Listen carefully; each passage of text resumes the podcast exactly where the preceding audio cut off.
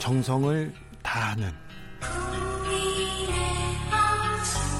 국민의 방송.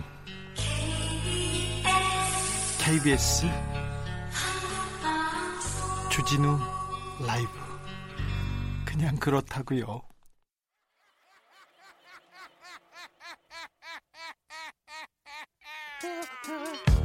발로 뛰는 기자, 탐구하는 기자, 세상의 질문을 마구 던지는 기자, 기자가 본 오늘의 세상, 기자들의 수다.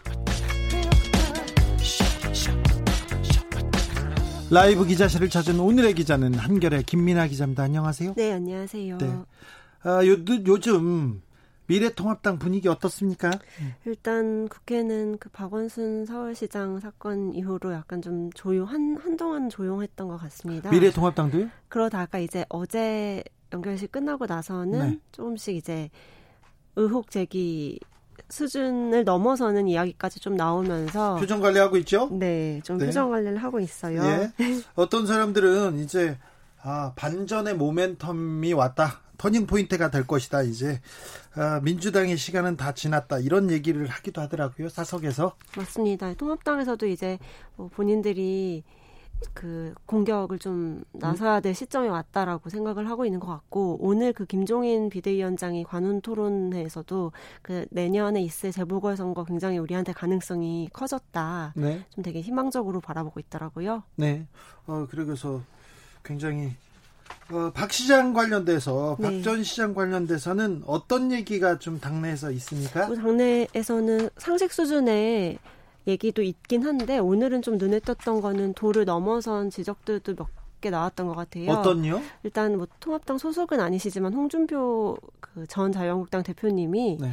그 채홍사 얘기를 예. 페이스북에 다 남기셔서 그게 좀 그거 자체로도 굉장히 논란이고 그 발언을 한 것으로 인해서 통합당 내부에서도 어 이러니까 입당 거부감이 드는 거 아니냐라는 또 반박 이 네. 나오면서 좀 공방이 있었습니다. 네, 그리고 배현진 의원도 한마디 했죠? 아, 예. 그건 이제 그 박원순 시장 아들 박주신 씨의 병역 비리 의혹 관련해서 네? 뭐 이제라도 나서서 의혹을 해결하라라는 식의 주장을 하고 있는데 사실 그게 이미 다 그 기자들이 참관한 가운데 굉장히 다 의혹은 해명된 사안인데 그걸 또 다시 또 상중에 있는 상주에게 그런 발언을 한 것에 대해서는 굉장히 좀 음, 반발이 되게 당 내에서도 많았던 것 같아요. 아무튼 그 총선 이후에 굉장히 위축됐던 미래통합당은 음. 이제 반전의 기회를 잡았다고 생각하는 것 같아요. 맞습니다. 또 네. 그래서 기대감을 표출하는 목소리도 나오고요. 내년 4월 재보궐 선거가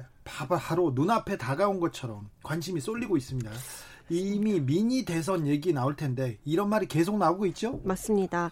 일단 그 부산시장이 지금 현재 공석이고 네? 서울시장 자리까지 나오고 또 오는 16일 대법원 판결에 따라서 이재명 경기지사 가 어떻게 될지도 결정이 날 것 같고요. 네. 그리고 뭐 사실 지금 송사에 걸려 있으신 분들을 되짚어 보면 김경수 경남지사도 계시고 민주당 여당 쪽이죠 거의 그쵸. 대부분 그리고 이제 또 통합당 쪽에서는 20대 국회 패스트트랙 충돌 사건에서 기소된 현역 의원들이 좀 네. 있고요.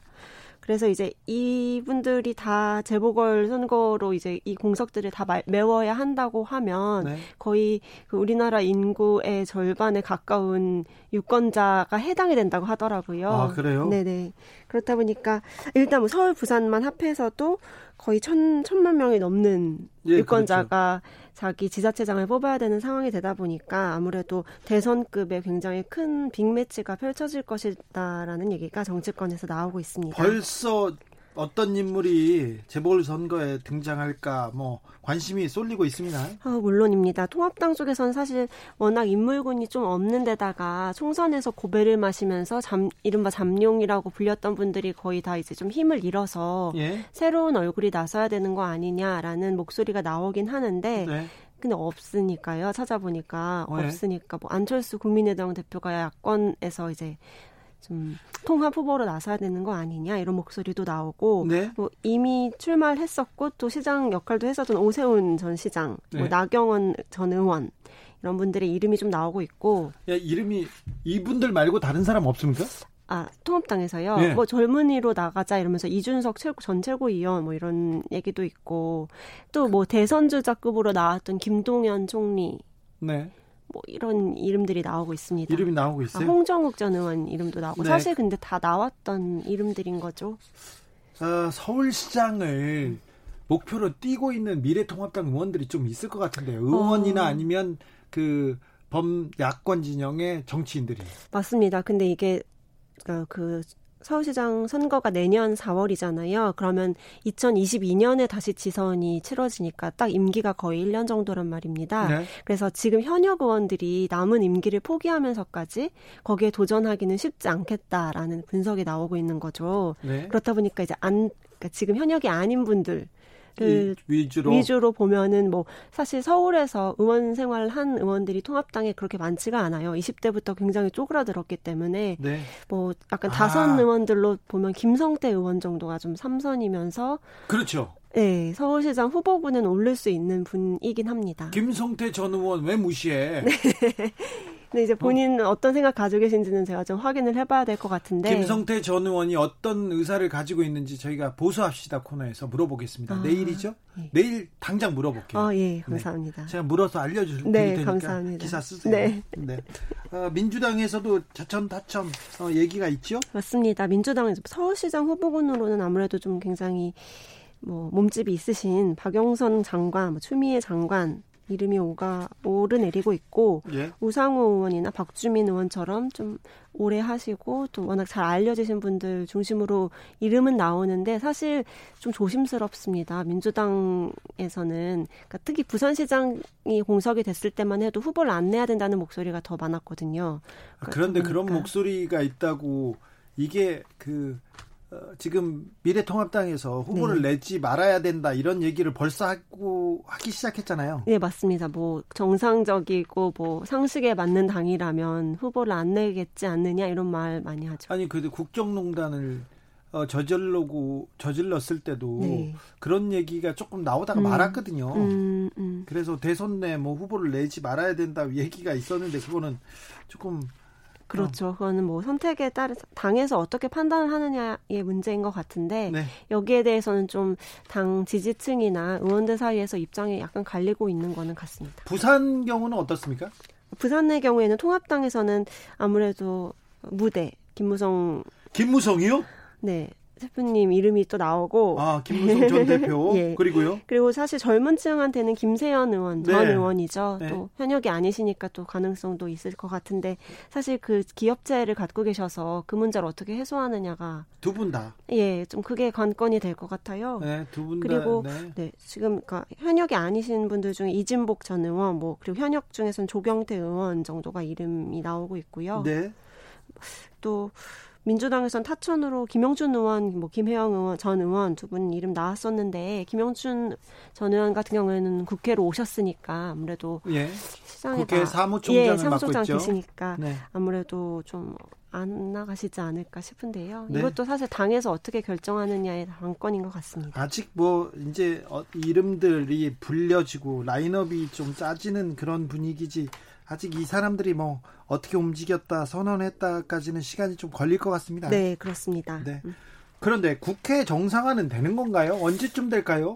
이게 저, 제가 이제 오늘 라디오 들어오기 전에 될 줄 알고 될 것이라는 준비를 해왔는데 아직도 안 된 16일 날 개원 연설을 네. 대통령 네. 개원 연설을 잠정 합의했다는 기사는 네. 나오기 시작했어요. 맞아요. 잠정으로는 됐는데 아직 그 사인은 안 안 된 상태입니다. 아, 그래요? 6시 좀 넘은 6시가 좀 넘었죠. 아마 한 6시 반쯤 되면은 나오지 않을까 싶은데요. 아직도 오늘 5시 좀 넘어서부터 여야 원내대표가 회동을 했는데 그 주호영 통합당 원내대표의 개인 일정이 있어서 아직 서명은 안 하고 합의문은 다 이제 합의문. 만들고 다시 서명은 안 하고 있으니까 이것도 또 모르겠네요. 그런데 왜 이렇게 어려운 거예요? 이렇게 국회 개원도 이렇게 어려워서야 21대 국회 잘 굴러갈까요? 그러게 말입니다. 일단 통합당 의원들 중심으로 생각해 보면 본회의에 들어간 적이 진짜 없을 겁니다. 네. 그러니까 정말로 21대 국회의원으로 선, 선서를 하지 않은 상황인 거죠. 어떻게 보면은 일단은 그 민주당에서는 개원식이라도 빨리 열자. 왜냐면 개원식을 열어야 대통령이 개원 연설 할 수 있는데 그게 지금 역대 최 대로 늦춰지고 있는 상황이거든요. 그래서 16일에 하는 걸로 일단 잠정 합의가 됐고 통합당에서는 그걸 받는 대신 국정조사를 두 건 정도를 요청을 했었다고 합니다. 아이고 그러면 아, 그럼 어떻게 되는 건가요? 자. 그래서, 네, 완전히 서명하기까지는 좀 봐야겠지만 일단은 16일에 본회의가 열리고 뭐 개원식이 열리는 거는 확정적 이라고 볼 수 있을 것 같습니다. 근데 음. 음, 미래통합당이 요구하는 게 네. 아직도 법사위원장 자리입니까? 아, 사실은 법사위원장 자리를 요구하진 않는 것 같아요. 이제는. 이제는 왜냐하면 법사위원장을 받을 가망이 정말 없거든요. 네. 그렇다 보니까 이제 다른 것을 얹을 수 있는 걸 계속 얹고 있는 모습인 것 같고요.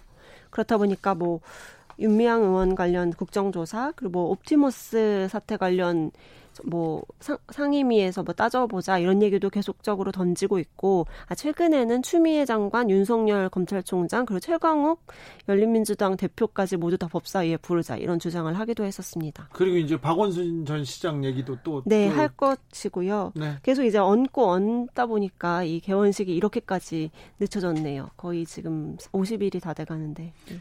청문회는 어떻게 됩니까? 청문회 일정은 잡, 잡아야 될 것 같은데. 네, 청문회 일정은 별도로 잡혀 있는 게 좀 있습니다. 그래서 오는 20일에 김창룡 경찰청장 후보자 그리고 한상혁 방통위원장 후보자가 청문회를 열고요. 23일에 이인영 통일부 장관 후보자 청문회 열립니다. 열리긴 합니까? 네, 이거는 여야 간사 합의로 된 것이라서 큰 뭐 이변이 없는 한 열리는 것은 확실한 것 같습니다. 정보위가 구성되지 않았기 때문에 박지원 국정원장 후보자에 대한 청문회 일정은 아직 안 잡혔나요? 그렇죠. 그래서 이제 본회의가 열려야 정보위원장이 선임이 되고 그러면 바로 이제 일정은 잡히게 될 겁니다. 그래요? 음. 아, 네.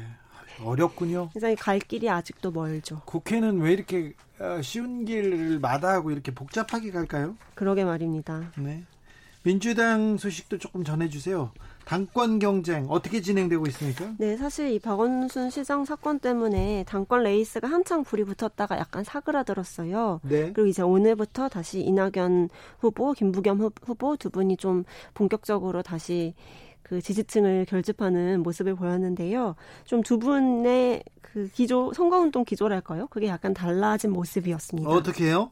일단 김부겸 의원이 추격하는 입장이다 보니까 좀 선명한 발언들을 많이 내고 있는 것 같고 네. 반면에 음, 이낙연 후보는 말을 굉장히 아끼면서 아무 말도 하지 않는 상태에 돌입하신 것 같더라고요. 그래요? 예. 아 요새 말을 말을 그, 대단히 신중하게 하시죠? 맞습니다. 최근에 그 여성 관련돼서 좀 구설에 올랐던 게 있어서 그런지 굉장히 신중하게 말을 아끼고 있고 예. 오늘도 뭐 내년에 아까 우리가 말했던 재보선 중요성 어떻게 보시느냐 이런 거 이렇게 좀 간단한 거를 물어도 음 시기가 되면 저도 할 말을 하겠습니다. 라고만 하시고 네, 아무런 답을 하지 않으셨습니다. 평소 이낙연 그 의원답지는 않습니다. 네. 아무래도 나름대로 뭐 계산이 있겠죠. 그렇겠죠. 네. 또 반면에 김부겸 전 의원은 뭐 굉장히 좀 박원순 시장 관련한 목소리도 많이 내고 네. 좀 지지층한테 점수를 따려는 모습을 보였습니다. 그래도 이낙연 후보한테 유리하다는 그 평이 조금 높죠? 네, 맞습니다. 아무래도 이낙연 후보는 대권 주자로서도 정말 몇 심, 굉장히 오랜 시간 동안 1위를 달리고 있는 대권 주자이기 때문에 아무래도 이낙연 후보가 유리하다는 평가가 다수고요. 이제 그렇다 보니까 그 김부겸 후보 쪽에서 내세우는 것이 전쟁 시에는 그동안 있었던 지휘관이 계속해야 된다라는 그 주장을 하고 있는데 이게 그 통, 어, 미, 뭐지, 민주당에서는 대선 출마할 경우 내년 3월에 당대표에서 물러나야 하거든요. 예? 그 부분을 좀 적극적으로 공격을 하고 있는 것 같습니다. 그래서 김부겸은 뭐라고 합니까? 어, 본인은 끝까지 임기를 다 채울 당대표는 바로 나다. 이런 주장인 거죠. 이게 좀 먹히고 있나요? 근데 아무래도 이낙연 후보의 인지도가 너무 커서 예? 어느 정도 이제 네, 따라잡을 수 있을지는 좀 더 봐야 될 것 같습니다. 여기까지 듣겠습니다. 지금까지 기자들의 수다 한결의 김민아 기자였습니다. 감사합니다. 감사합니다. 5532님, 말은 조금 더듬지만 소식만은 시원하게 주진우 라이브. 조금 더듬는 게 아니라 많이 더듬는 것 같아요. 2403님, 시포자, 시사 포기자들은 모두 모여라. 어디에도 없는 쪽집게 가정교사 주 라이브. 주 기자님 목숨 걸고 불의와 싸우는 당신 응원합니다. 이런 문자 보내셨습니다. 감사합니다. 1700님은 남들은 안 나무라도 주진우는 끝까지 나무란다. 네. 남겠습니다. 나무가 되라는 말인가? 가만히 있으란 말인가? 네. 라디오 정보센터 다녀오겠습니다. 정한나 씨. 정치 피로, 사건 사고로 인한 피로, 고달픈 일상에서 오는 피로. 오늘 시사하셨습니까?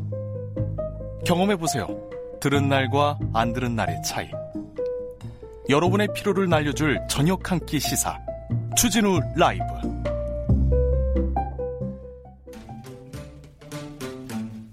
청년이 보고 듣고 느끼는 요즘 우리 사회 그것이 궁금하다. 청년에게 묻는다. 요즘 뭐하니? 프로게이머 출신 유튜버 황희도 씨 어서 오세요. 네, 안녕하세요. 네. 어떻게 보내셨어요? 어, 지금 시간이 어떻게 갔는지 모르게 일주일간 예, 네. 바쁘게 지냈습니다. 네. 아, 박원순 서울시장의 비보 예. 커뮤니티에서도 큰 이슈입니까? 예, 지금 그 박원순 전 서울시장님 관련된 글이 상당히 많이 올라오고 있는데요. 네. 특히 뭐 언론에서도 많이 나오긴 하지만 네. 그래서 일단 몇 가지 언론 보도만 좀 보면서 이야기를 해야 될 것 같습니다. 예. 어, 대표적으로 몇 가지만 가져와 봤는데 뭐 이제 UPI 뉴스라는 데서는 어, 내부에선 박 시장이 다른 여성 직원들에게도 부적절한 행동을 했다는 뒷얘기도 나온다. 죄송한데 UPI 뉴스가 그 매체 이름입니까? 예, 그렇습니다. 그래서 뭐 한국 매체 이름입니까?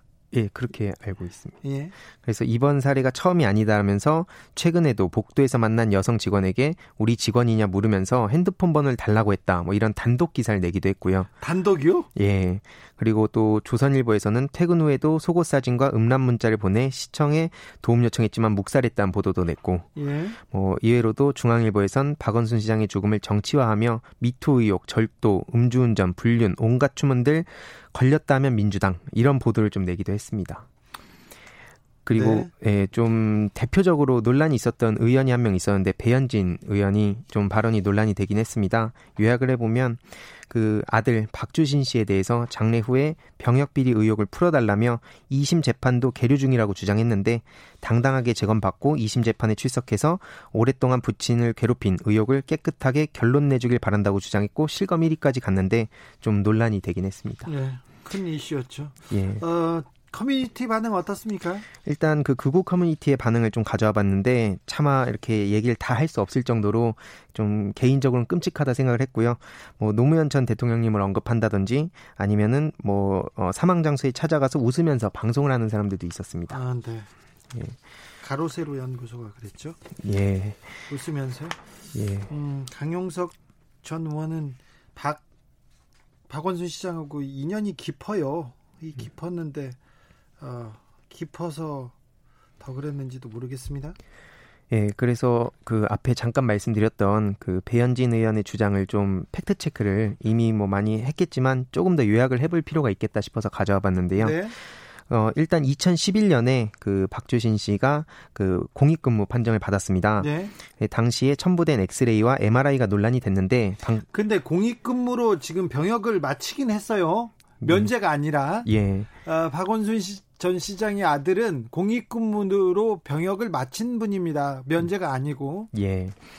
그런데 방금 말씀 주셨던 그 당시 무소속 강용석 의원이 이게 MRI가 바꿔치기 됐다라고 주장하면서 공개 신검을 제안했고 당시 세브란스 병원에서 공개 신검이 진행이 됐는데 공개 신검을 했어요. 예. 결국. 결과 어, 결과적으로 MRI는 동일인의 것으로 밝혀졌습니다. 그때 이제 강용석 의원이 무릎을 꿇고 예. 어, 의원직을 사퇴한다고 했습니다. 며칠 안 남았었어요. 네. 예.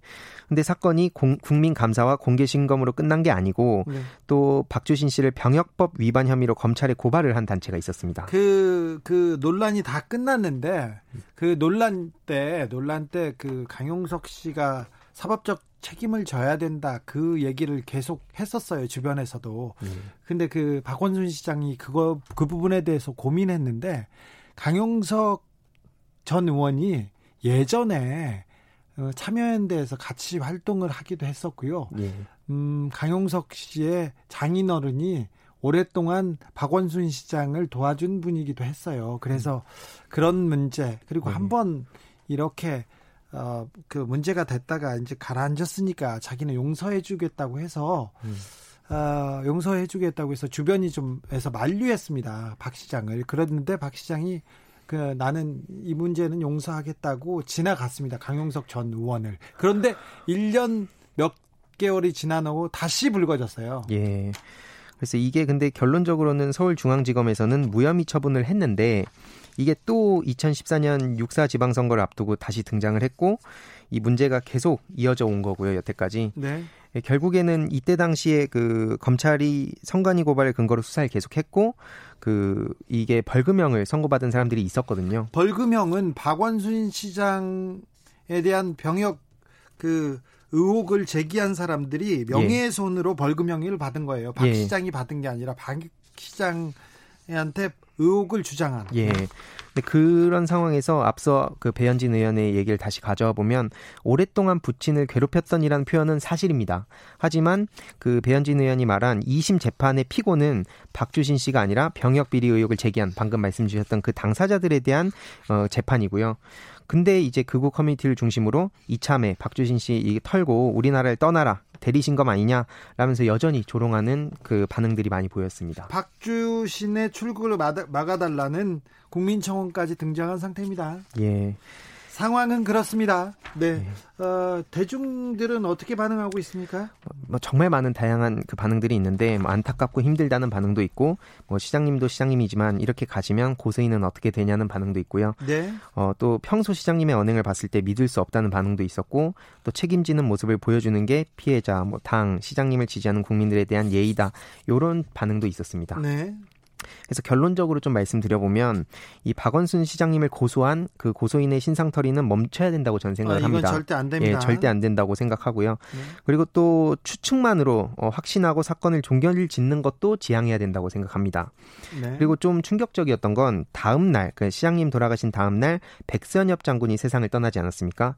근데 정말 상반되는 모습을 보였던 게 박원순 시장은 이제 그들의 논리대로 보면 박원순 시장은 깨끗한 척 살다가 마지막에 이런 논란으로 목숨을 끊었으니 추모도 하지 말라. 2차 가해다. 이런 반응을 보이고 있는데 정작 백선엽 장군을 이렇게 지키는 논리를 보면 실제로 친일 논란도 많이 있었고 어, 그런 상황에도 불구하고 과거는 있고 전쟁 공만 생각해라 이렇게 주장을 하고 있습니다. 심지어 통합당 측은 모든 정치인이 와서 조문을 해야 된다면서 문재인 대통령까지도 조문을 와야 된다고 주장하고요. 주호영 원내대표는 동작 현충원을 왜 못 모시냐며 이게 나라냐라고 주장을 하기도 했습니다. 아, 두 사람의 죽음이 우리 사회에 좀 던지는 메시지가 그 적지 않습니다. 예. 아, 네, 그렇습니다. 또 어떤 이야기들이 커뮤니티를 달구고 있습니까? 또 내년도 최저임금 시급이 정해졌는데요. 예. 올해보다 1.5% 오른 8,720원으로 결정이 됐습니다. 네. 네, 이게 그 최저임금 제도가 도입된 후 가장 낮은 수치라고 하는데요. 최저임금에 네. 청년들의 관심이 많습니까? 이게 아무래도 알바를 하는 사람들이 많다 보니까 아, 특히나 예. 되게 민감하게 반응을 하고 있습니다. 그래요? 예. 뭐 어떻게 반응하고 있습니까? 일단 뭐 여러 가지 그 반응도 있는데 극우 커뮤니티의 반응을 좀 요약해봤습니다. 예? 이게 되게 상반된 반응을 보이고 있는데 이 힘든 시기에 130원이나 올렸다, 만 원까지 올려서 그냥 다 죽어보자라면서 조롱하는 반응도 있고요. 또 그거와 동시에 1만 원 선거 공약 아니었냐, 임기 내 불가능하다라면서 조롱을 하는 반응이 같은 커뮤니티 사이트에서 있었거든요. 어이구 그러네요. 예, 이게 어떻게 보면 반응이 극과 극인데 예? 힘든데 올리면 올렸다고 혹은 적정한 선을 찾으면 1만 원을 못 지킨다고 지금 어떻게든 문재인 정부를 비난하고 있는 상황이고요. 네. 또 노조를 향한 그런 비아냥되는 반응들도 많이 보였습니다. 아, 문재인 정부와 함께 노조가 예. 어, 비난의 화살을 맞고 있군요. 예, 그래서 노조가 나라를 장악하더니 이상해졌다. 이런 의견들도 많이 보였고요. 어이고. 어, 특히 뭐 이런 국민성에는 군사 정부가 딱이라면서 조롱하는 반응도 보였는데 정말 충격적이었습니다. 군사 정부가 딱이라고요? 아. 예. 충격 충격이네요. 예. 그래서 뭐 결론적으로 이런 다양한 반응들이 있지만 어쨌든 제일 중요한 핵심은 어 특히 코로나라는 변수가 있기 때문에 쉽게 판단해서는 안 되지만 최저 임금이 곧 최고 임금인 노동자들도 많다는 사실을 우리가 늘 잊어서는 안 되겠다고 생각했습니다. 음. 여론은 어떻게 반응합니까? 이 여기에 대해서? 어, 대중 여론도 되게 다양했는데요. 좀 몇 가지만 가져와 봤습니다. 뭐 일자리가 없는데 시급만 올리면 뭐 하냐? 직원 고용할 수 있는 체계를 만들어라. 뭐 그리고 코로나 영향이면 내려가야 되는 거 아니냐. 최저임금 올려봤자 어차피 기업이나 자영업자는 망해서 일자리가 없어지고 있다. 이런 반응도 있었고요. 또 여기에 뭐 민주당 180석 별거 없다. 이 얘기는 빠지지 않았습니다. 그리고 반면에 또 노동자 입장에선 아쉽지만 현 시국에선 적절한 수준이라고 생각한다. 그리고 최저시급으로 알바들을 짜내서 자영업을 하려면 애당초에 시작하지 말고 특히 정부 최저임금 경제탄만 하는데 본인도 좀 돌아볼 필요가 있다. 이런 의견들이 좀 대립하는 상황이었습니다. 네. 민주당 180석 별거 없다. 이 댓글은 예. 이 여론은 많은 곳에 달리고 있죠. 실제로 이 21대 국회 시작 전부터 많이 달렸습니다. 제 채널에도 어떻게요? 민주당 180석 되는데 하는 게 뭐냐 답답하다 네. 그래서 제가 아직 시작도 안 됐다 21대 국회는 네. 그랬는데도 계속 아. 그 댓글들이 달리더라고요. 그때부터요? 예, 선거 끝난 직후부터 달린 댓글이 무슨 있습니다. 얘기할 때 이런 댓글이 달립니까? 그냥 뭐 예를 들어서 좀 민주 진영에서 가슴 아픈 얘기들이 달리거나 답답한 얘기, 뭐 검찰에 대한 얘기 나오고 하면은 네. 그냥 계속 이 댓글이 달리더라. 모든 얘기에 다 달렸습니다. 그래요? 예, 뭐 사법부의 어떤 판결이 나오면 민주당 180석 별거 없다. 네. 이 좀 의아한 반응이었습니다. 그렇죠. 네, 의견이 엇갈리는데 음, 최저임금 어떻게 이렇게 어, 사람들은 판단할지 걱정입니다. 예. 어, 청년들이 최저임금에 굉장히 관심이 있군요. 최저임금을 올려줘야 청년들이 청년들이 그래 공감할 텐데요. 예. 그러니까 사실 알바생 입장에선 음. 당연히 음. 많이 받고 또 물론 이게 너무 터무니없이 올리는 거는 당연히 비현실적이기도 하고 네. 또 그렇게 했을 때 오히려 잘리는 그런 우려하는 건 이해는 하지만 뭐로 하든지 지금 문재인 정부 탓이다라고 얘기를 하는 그 네. 부분이 전 굉장히 심각한 문제라고 생각하거든요. 사실 보수당, 보수당이나 보수 언론에서 최저임금을 올리는데 굉장히 반대하고 있잖아요. 예, 맞습니다. 가장 크게 반대하고 있는데 예. 거기에 대한 그 비판이나 견해는 없습니까? 이상하게도 그런 내용 많이 보이지 않고 뭐로 가든지 이제 아까 말씀드렸듯이 서로 충돌하는 의견이 그 안에 같은 공간에 공존하면서 뭐가 됐든 일단 문재인 정부가 다 잘못했다. 이렇게 반응을 보이는 일부 그런 네티즌들이 있어서 이거에 대해서 저희들이 더 많은 국민들이 왜 이런 현상이 벌어지고 있는 것일까? 이걸 단순히 어 청년들의 그 일부 청년들의 의견으로만 묵살시키고 넘어가선 될까? 저는 좀 그 근본적인 문제를 같이 알고 이걸 같이 해결해 나가야 된다고 생각을 합니다. 요새 청년들이 예. 어, 뭐 뭐에 대해 관심이 많아요? 뭐, 특별히 그냥 노는 거, 뭐 예. 그냥 문화적인 거 다 통틀어서 코로나 시대에는 뭐가 관심사일까요? 요즘은 제 주위를 좀 보면 네. 뭐 게임 좋아하고 네. 그리고 유튜버에 관심이 되게 많습니다. 유튜버. 예. 그래서 저는 개인적으로 유튜버가 여러 가지를 좀 해소할 수 있는 부분도 있다고 보는데요. 네. 기존에는 그 암기 위주의 교육이 주를 이루지 않았습니까? 네. 그래서 좋은 직장 가서 돈 많이 버는 게 기존의 목표였다면 이 1인 크리에이터라는 이 시장을 통해서 본인이 꼭 공부가 아니더라도 자신의 재능을 마음껏 펼칠 수 있는 그런 기회장이 열릴 수 있다고 생각하기 때문에 조금 더 건전한 사고를 가지고 우리 이 미디어 생태계를 좀 만들어 갔으면 좋겠습니다. 여기까지 듣겠습니다. 요즘 뭐하니 유튜버 황희두 씨와 함께했습니다. 수고 많으셨습니다. 감사합니다. 슬로건 이어집니다. 심영선님, 주진우보다 청취자들이 더 똑똑한 방송, 주진우 라이브. 제가 지향하고 있습니다. 아, 3897님, 김호준이 가장 두려워하는 시사 라이브, 주진우 라이브. 네. 웃기네요. 교통정보센터로 가겠습니다. 김은아 씨. 테이크아웃 시사 나왔습니다. 오늘도 하나 챙겨가세요. 주진우 라이브. 불타오르네. 빠르고 강합니다. 핵심으로 바로 치고 들어갑니다. 지금 가장 뜨거운 현안에 대해서 논해 보겠습니다. 불꽃 토론. 김경진 전 의원 어서 오세요. 안녕하십니까 김경진입니다. 김남국 의원 어서 오세요. 네 안녕하세요 안산 단오늘의 김남국입니다. 알겠어요. 아, 안산에서 오셨어요? 네 단오늘입니다. 김경진 전 의원께서는 어디서 오셨어요? 어, 집에서 왔죠. 아이 어디서 어떤 아, 일로 바쁘십니까? 요새 안 바빠요. 요새요? 네, 그냥 놀고 있어요. 아, 또 식사, 식사는 하셨습니까? 어, 밥은 먹어야죠. 네네. 네. 어, 오늘의 주제는 박원순 서울시장 그리고 공수처 얘기입니다. 공수처 얘기인데 거두절모하고 저희가 본론으로 치고 들어갑니다. 아, 그 박원순 시장은 가셨는데 벌써 정치권 공방 뜨겁습니다. 어떻게 보셨어요?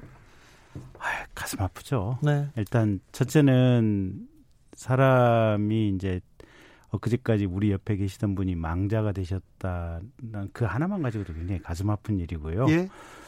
이제 두 번째는 그분이 살아생전에 굉장히 이런저런 일을 많이 하셨잖아요. 보면 네. 시민운동가로서 또 인권 변호사로서 또 서울시장으로서 그런 분이 마지막에 가시는 과정에서는 뭐 아직 뭐 법률적으로 팩트가 확정된 건 아니지만 어쨌든 고소인이라고 하시는 분이 이런저런 얘기를 어제 이제 기자회견을 통해서 많은 얘기를 했고 어, 만약에 그게 사실이라면 사실은 씻을 수 없는 마지막 순간에 과오를 범하고 가신 거 아니에요 보면 네. 이제 그런 점이 조금 안타깝고 많이 안타깝죠. 네. 세 번째는 어쨌든 그 고소인이라고 하시는 분 어제 이제 변, 대리인 변호사를 통해서 또 여성 이제 단체를 통해서 이제 얘기를 하셨는데 그분의 말씀이 만약에 사실이라고 가정을 한다면 그분도 또 많이 안 된 거거든요 보면. 네. 네. 그래서 여러 가지로 참 마음 아픈 일들만 있는 상황이에요 보면. 네. 참 답답하고 그렇죠. 어떻게? 비슷... 네, 저도 비슷한 생각입니다. 사실 이런 일이 발생했다라는 것 자체가 정말 안타깝고 참담하고요. 이게 출퇴근하면서 또 이렇게 오고 가면서 여러 가지 이제 방송의 방송에서 이것을 가지고 주제로 토론을 하는데 사실은 이 주제로 이렇게 이야기를 하는 것 자체가 고소인에게 또 다른 2차 피해를 주는 것이 아닌가. 그리고 또 유가족들에게 정말 또 다른 어떤 상처를 주고 있는 것 아닌가라는 그런 생각이 들어서 이렇게 말씀드리는 것 자체가 매우 신중하고 좀 조심스럽다라는 생각이 들고요. 네. 또 거기에 더 나아가서 계속해서 지금 뭐 장례를 치르는 동안에도 그랬지만 장례가 끝나고 나니까 더더욱 이제 여야 간의 정치적 어떤 공방을 벌이고 있는데 과연 이것이 이것을 두고서 정치권에서 이렇게 여야 간에 싸우고 공방을 벌일 일인가 그런 점에서 조금 더 정치권에서 이 문제를 신중하고 조심스럽게 다루는 게 맞지 않을까라는 생각이 듭니다. 그러니까 이게 싸울 일인가요?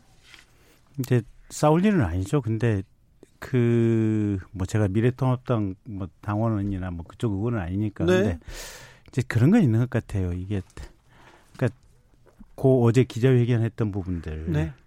이제 그 부분이 사실이라면 또 일정 정도는 뭐 조사가 안 될 방법도 없는 것 같고요. 예. 그러니까 오늘 세계일보 보면 서울시의 뭐 비서진이라든지 내부에서 그걸 뭐 상황 파악을 해갖고 보고를 했다 뭐 이런 얘기도 있으니까 뭐 그렇다고 한다면 사실은 이제 요게 첫째는 돌아가신 시장님이 이제 비판받을 행위를 했는지 안 했는지 그 부분 하나. 네. 그다음에 두 번째는 시장을 보좌하시는 분들이 과연 이게 어, 제 변호사 말씀에 의하면 네.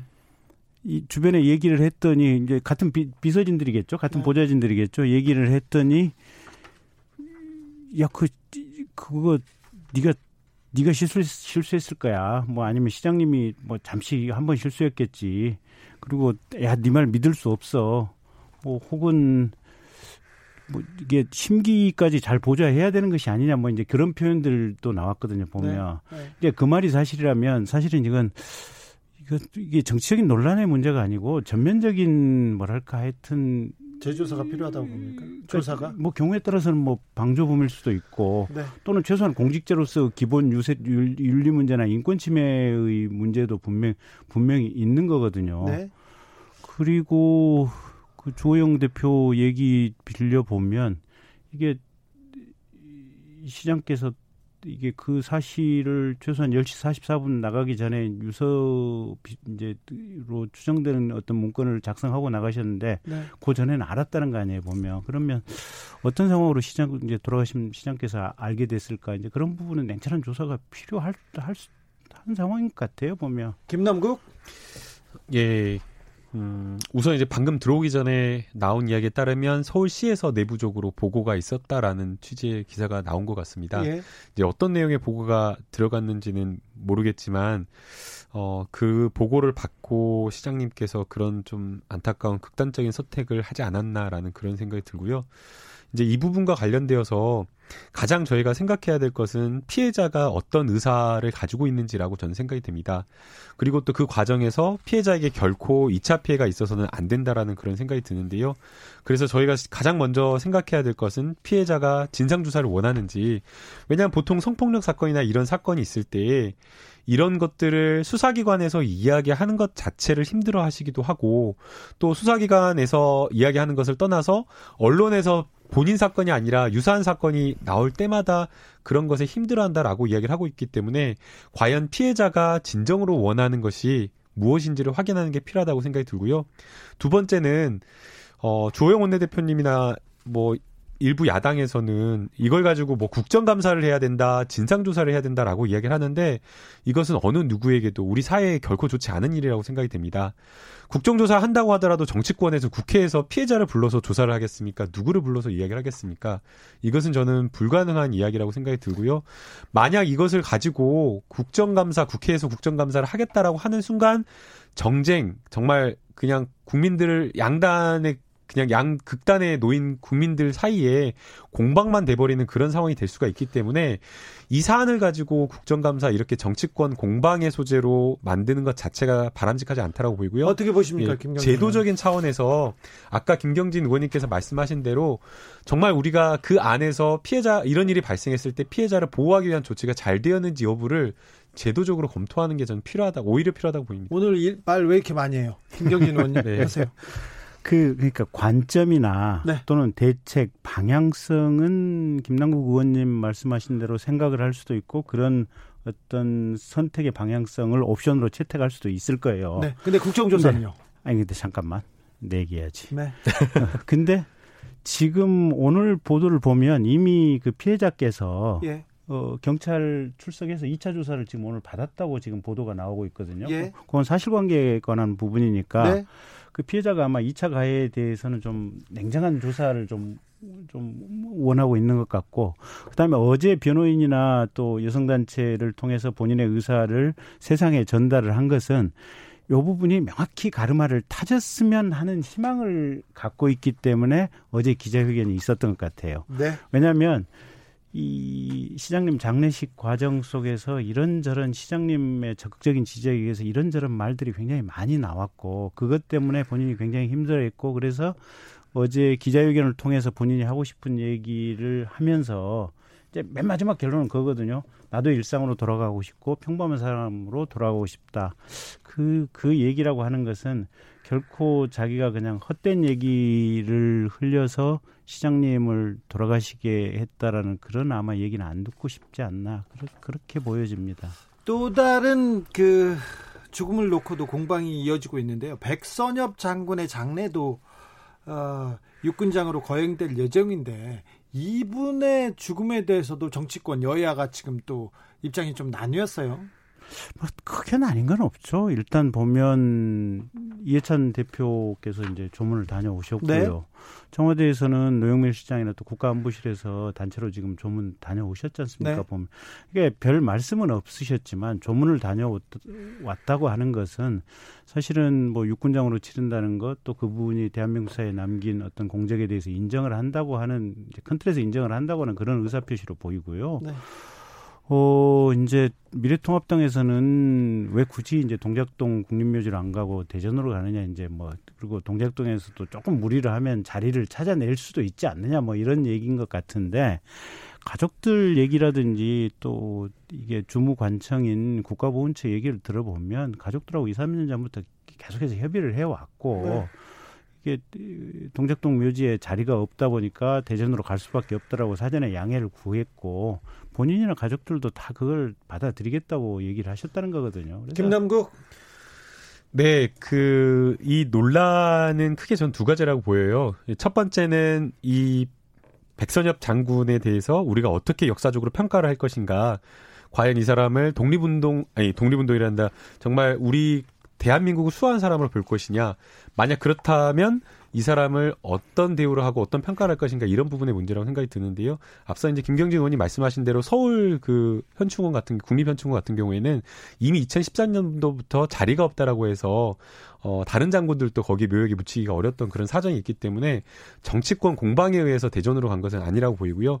그럼에도 불구하고 지금 이 대전 묘역에 묻히려고 하시는 그 묘역을 보게 되면 바로 그 옆 그 옆에 붙여 있는 분들은 다 독립운동을 하셨던 분들입니다. 그런데 이런 곳에 친일 논란이 있는 그 간도 특설대에서 독립군을 토벌하는 그러한 역할을 했다라고 논란이 되고 있는 백선엽 장군이 과연 여기에 묻힐 자격이 되는지 그런 부분에 대한 좀 공방이 있는 것 같습니다. 개인적으로는 어떻게 생각하세요? 어, 개인적으로 공가사 찬성 반대. 음, 전 반대입니다. 네. 아, 다음 주제로 넘어가겠습니다. 추미애 법무장관과 윤석열 검찰총장의 그 일단 갈등은 수면 아래로 아래로 내려갔습니다. 검찰에 어떤 영향을 미칠까요? 김경진 의원님. 글쎄요. 일단 추 장관님이 첫째는 좀 리더십이 좀 떨어졌고요. 정치적으로도 좀 뭔가 조금 힘이 팔리지 않으실까요? 아, 그럴까요? 아, 왜냐면 전국에 있는 검사장 90%가 장관을 향해서 당신 지휘권 틀렸어. 당신 그렇, 그렇게 하면 안 돼. 90%가요? 네. 그래요? 그렇게 지난번에 그 저 검찰총장을 향한 수사 지휘가 불법이거나 최소한 부당하다라고 얘기를 해서 그러니까 그냥 뭐 편한 표현으로 뭐 이렇게 얘기를 하면 장관님 얼굴이 체면이 몹시 깎인 거 아니겠습니까 보면 할 말이 없지요, 김남국. 아니요, 제가 네. 저는 저는 완전히 반대 생각을 하는데 그렇죠? 네, 윤석열 총장이 완전히 꼬랑지를 내렸다라고 저는 생각이 들거든요. 꼬랑지? 예, 추미애 장관이 지시를 해가지고 결국에는 모든 수단을 다 강구하고 동원했지만 윤석열 총장이 백기투항했다라고 이렇게 평가를 하는 게 맞고요. 그렇다라고 한다면 국민들의 평가라든가 우리의 평가는 윤석열 총장이 도대체 왜 이렇게까지 안 되는 걸 무리해서까지 했느냐 그 부분을 들여다봐야 되는데 결국에는 최측근이라고 하는 한동훈 검사장을 돌보기 위한 측근 감사기 아니냐. 근데 이게 한 번이 아니에요. 지난번에 불과 한 3주 전에도 대검에서 감찰부장이 감찰을 하려고 하는데 그 감찰을 패싱하고 그 사건을 서울중앙지검에 인권부에 내려보냈다라고 하는 거거든요. 네. 감찰하는 걸 조사하라고 했다는 거죠. 근데 그 조사 대상, 감찰 대상이 바로 또 윤석열 총장이 굉장히 아끼는 측근이라는 그런 의혹을 받고 있기 때문에 처음이 아니다. 30초 드립니다. 김경진. 그게 근데 네. 장관도 이상하고 참 서울중앙지검장도 이상하고 수사팀도 조금 좀 생각을 많이 해봐야 되는 게 네. 아니 가령 우리 주진우 기자 비리 있으면 좀 신고 좀 해보시오라고 음. 다른 기자가 이렇게 이렇게 요구를 하고 다니는 거. 예. 검사가 가령 김경진 전 의원 불법으로 혹시 뇌물 받아먹은 거 있으면 나한테 얘기 좀 해보시오. 네. 이렇게 얘기하는 것이 그럴 큰 틀에서 있죠. 큰 틀에서 도대체 뭐가 문제인지. 네. 예, 물론 이제 편지를 쓰긴 썼어요. 그리고 그거 뭐 사실대로 얘기해 주면 선처가 될 거고 사실대로 얘기를 안, 안 해주면 뭐 가족들이라든지 두루두루 다 고통 속에서 살게 될 것이다. 이제 이런 위협이 예, 있죠. 이런 그런 위협이 있지만. 네. 지난주에도 얘기했다시피 그 편지 자체가 교도관들이 상시 읽을 수 있는 사실은 교도소에 들어가는 것은 거의 공개 편지랑 마찬가지고 네. 중간에 말을 전달한 사람은 변호사란 말이에요 보면 예. 그런 어떤 절차적인 과정 속에서 어느 정도 이게 공개된 이런 상황이 전제된 이런 맥락 속에서 그 기자가 교도소에 수감돼 있는 사람한테 유시민 씨가 혹시 무슨 범죄에 관련된 정보가 있으면 얘기를 해주시오라고 하는 것이 도대체 무슨 죄가 되느냐라는 문제 의식에서 출발한 것이 이 사건이에요 보면 김남국 너무 음. 심각한데요. 이렇게 네? 이렇게 생각하면 저는 일반적인 건전한 상식에 부합하지 않는 판단을 한다. 이렇게 세게 말할 수밖에 없을 것 같습니다. 왜요? 아니 기자가 네. 왜 그런 취재를 하고 다니죠? 그런 취재는 있을 수가 없죠. 기자가 막 그 수감되어 있는 사람한테 특정인의 비리를 불어라라고 하면서 마치 본인이 취재를 하는 게 아니라 수사를 하듯이 그렇게 하는 것 자체가 바람직하지 않고요. 그 다음에 여러 가지 사안들을 이야기를 했는데 그거는 사실 협박에 해당되는 내용이고 더 나아가서 지금 녹취록에 나오는 정황들은 그 기자가 윤석열 총장의 최측근 한동훈 검사장과 굉장히 긴밀한 관계가 있다라고 하는 정황들이 나오고 있어요. 그러면 이 의혹을 받고 있는 것만으로 윤석열 총장은 더더욱 매섭게 더 철저하게 이 의혹을 수사하고 들여다봐야 되는데 이것을 막는 그런 모습을 보여주고 있기 때문에 국민들 시선에서 봤을 때에는 윤석열 총장이 항상 이야기하는 그 법과 원칙 이런 것들이 안 보인다. 왜 측근한테만 그러한 어떤 추상과 같은 수사가 없느냐라고 이렇게 비판을 하는 것 같습니다. 김경진. 그러니까 이게 그 기자가 쓴 문구라든지 뭐 이런 협박성 내용이 들어가 있는 건 좀 오버한 건 맞는 것 네, 같은데. 네, 오버는 맞습니다. 네. 언론 윤리는 일단 네. 넘어갔는데. 오버는 맞는데. 네. 아니 본질적으로 검사라든지 기자라든지 경찰이라든지 다 남의 잘못이나 이게 구린 것 뒤, 뒤 캐고 다니는 것이 본질적인 직업 직업의 속성이거든요. 그렇기도 보면. 하죠. 예. 네. 근데 그 게 사실은 거의 공개된 거나 마찬가지 방식으로 이 비리 제보를 요구를 한 건데. 네, 이게 죄가 될까? 그게 첫째 죄가 될까가 지금 검찰 내부의 고민이에요. 그래서 모든 문제가 생긴 거예요. 아니, 그러니까 네. 죄가 안 될 것 같으면 네. 그냥 수사 열심히 해봐라 하고 맡기면 될 텐데. 아니, 그러니까 죄가 안 될 것 같은데 왜 수사를 하느냐라는 것이 대검 내부의 형사과장이나 검찰 연구관의 생각이고 네. 청장 입장에서 어 그런 문제 제기도 일리가 있다. 그래서 그러면 저기 지금 서울중앙지검 형사 일부 수사팀이 오버하는 거고 네. 이게 지금 법무부 장관이랑 장관님이랑 이게 뭐가 연결돼 갖고 죄도 안 되는 것을 어거지로 씌워 가지고 뭘 지금 만들어 내려고 하는 것이 아니냐 이런 문제 의식의 출발점이 이 모든 사단의 첫 출발이에요. 그런데 김남국 얼마나 억울하겠습니까? 예, 김경진 의원님 말씀대로라고 하면 피의자는 얼마나 억울하겠어요. 그러니까 수 사를 해서 밝혀줘야죠. 지금 모든 의혹을 받고 있는 있잖아요. 그렇다고 하면 더 철저하게 수사를 해서 과연 죄가 안 되는지를 밝혀야 되는데 수사의 ABCD 아주 기본이라고 하는 피의자 소환을 하지도 않고 있어요.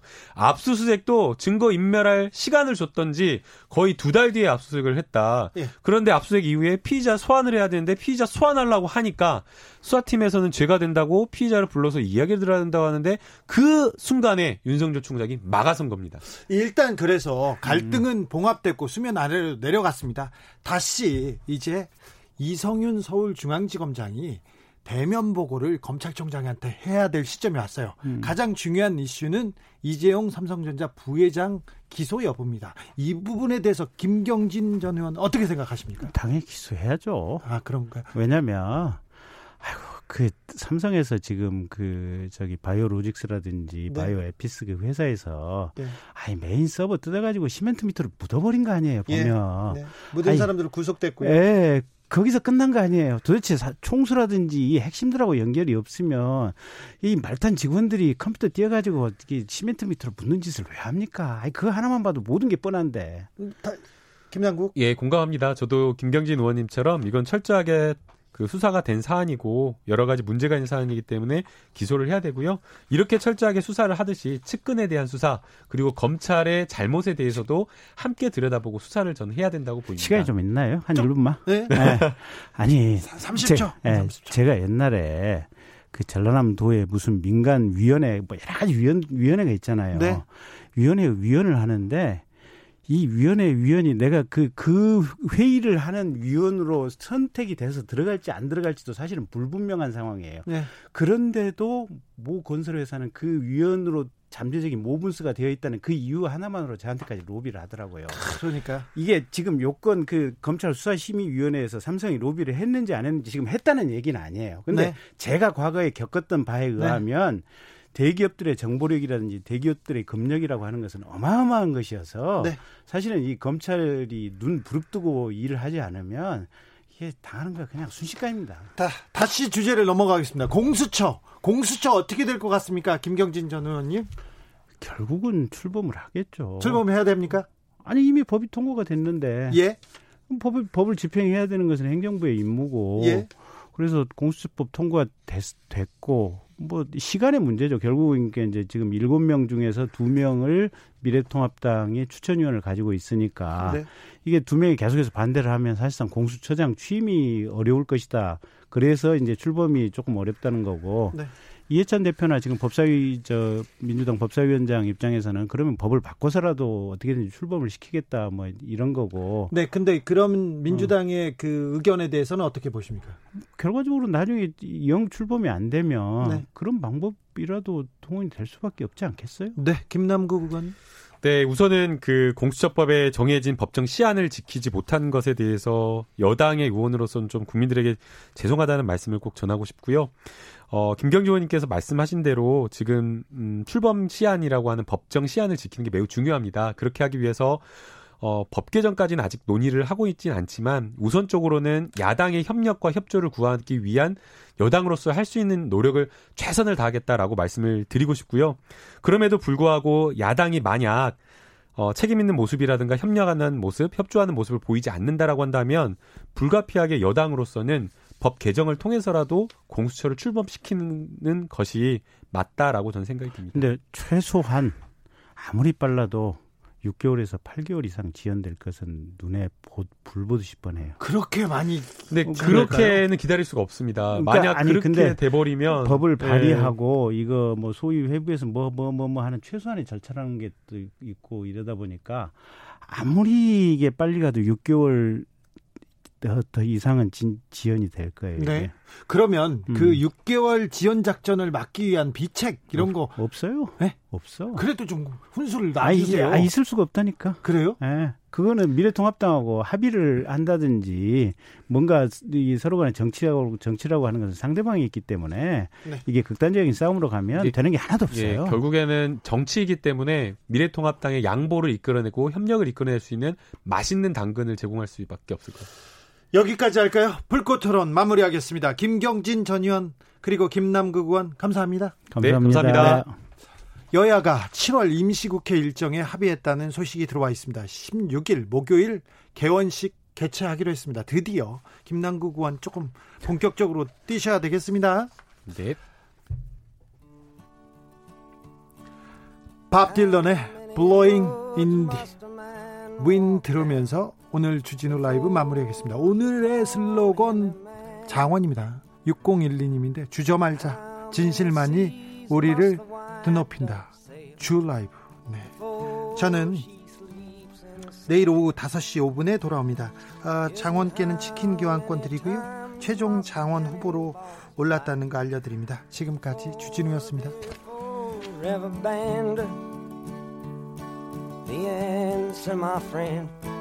Is blowing in the wind. The answer is blowing in the wind.